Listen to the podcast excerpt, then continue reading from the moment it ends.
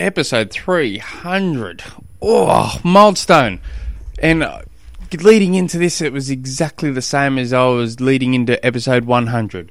Exactly the same as I was leading into 200, thinking, I'm going to make something big out of this episode. I was, you know, I think it was episode 100. I was thinking of calling Luke Bell and seeing if he could come onto the show and answer some questions because he just started getting into triathlon um, coaching.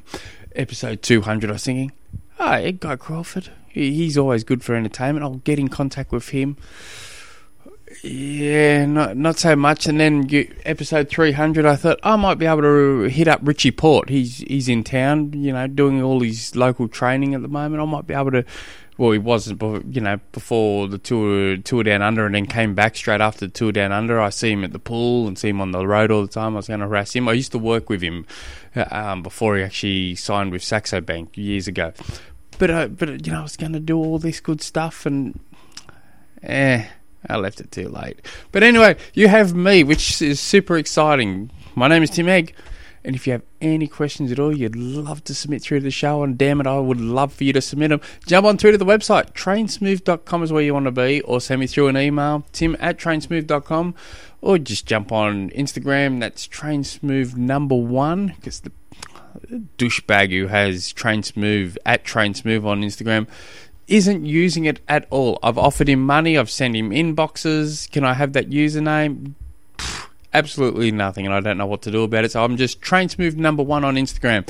I'm at Train Smooth on Twitter, Facebook. Yeah, just or you can just type in my name, Tim Egg. You'll find me. Easy enough. Send me through questions in any fashion at all, and I'm happy to happy to look at it. Uh, just like Hayden did. Hayden writes, writes, what is your favourite recovery method after a big a big training day slash an event? So for me, um, and I, you know, if you don't plan your recovery before the big training day happens, for me anyway, it just turns to crap. It really does. I'll come home and I'll just hoe into 3,000 calories worth of sandwiches, followed by, you know, eight family blocks of chocolate and follow, you know, by what's for dinner? Pizza? Let's get three pizzas. You know, I've, I've, i just can become the biggest pig uh, just from the eating side of things after a big training day. So I've always got to plan it. So I generally have um, either I, am I'm, I'm like I've been using uh, what's it called High Five 4.1. Uh, I think it's called recovery drink. So well, it's a it's we've got a whey protein in it. It's not much protein, but it's a good recovery drink. And so I, I throw in four scoops of that and I hammer it. But but my favourite beyond favourite, um, and I'm going to go back to it as soon as I finish this big jar of high five, is uh, Endura Optimizer.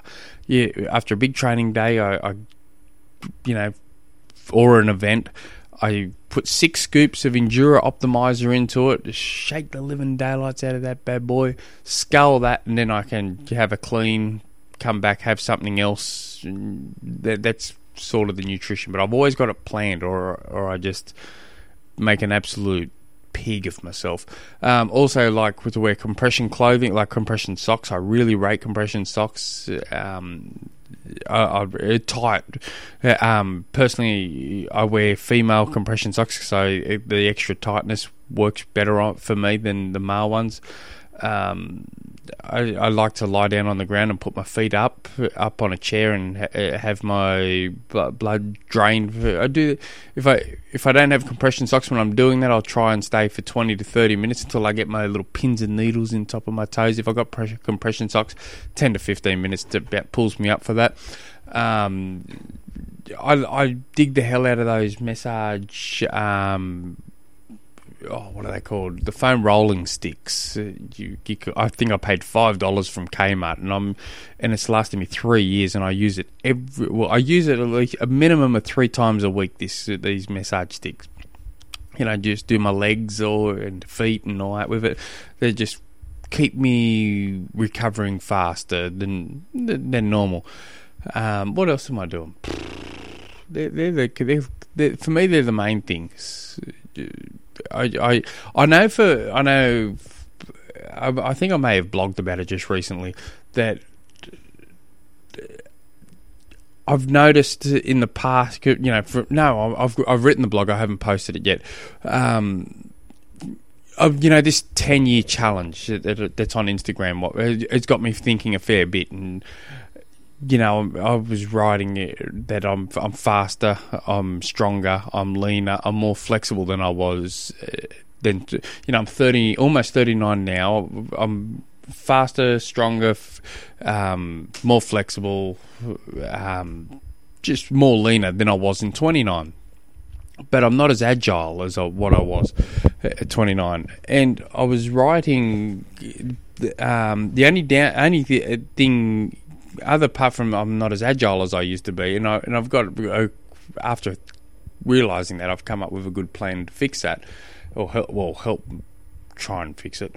Um, is I, t- I need to take a lot longer to recover than I used to. Before I could just, you know, just move on with my finish a training session and just move on with my life. Now I've got to spend a minimum of two hours oh, stretching. I, I, do mobility sessions three times a week too, going back a bit. But I've got to do at least three mobility sessions a week. I've got to, you know, roll the legs out three times a week. I've got to put the legs up uh, and and let the blood drain down uh, at least three times a week. I've got to do that. I'm generally spending about two two and a half hours a week purely on recovery that I did just so I can um, recover just just as fast as I was when I was 29, if not faster than when I was 29 than I am now. So it's it's interesting. Um, but the the best thing I can highly recommend you do is keep a journal.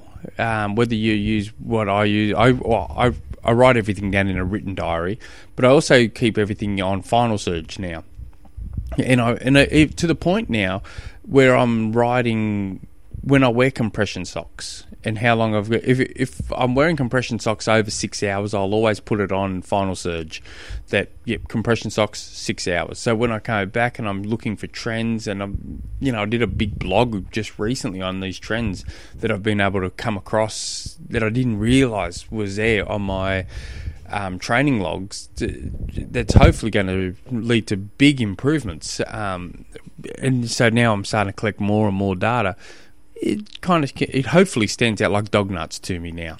So um, so I do recommend you know just keeping a log, and then let's say in a year's time you go back and start looking at it and think, uh, I was able to do that, that, that, that, that, that this week what did I do different? And you can go back, oh, I wore compression socks. Oh, I had, you know, Endura Optimizer. And then I had, you know, and then this week I did the exact same training and it didn't work well. Wow, the, my eating habits were horrible. I got less sleep and, you know, whatever it was, whatever it is, you can kind of create, um, by looking at the past, you can create a blueprint for the future and yeah, it's exciting stuff. I like all that stuff.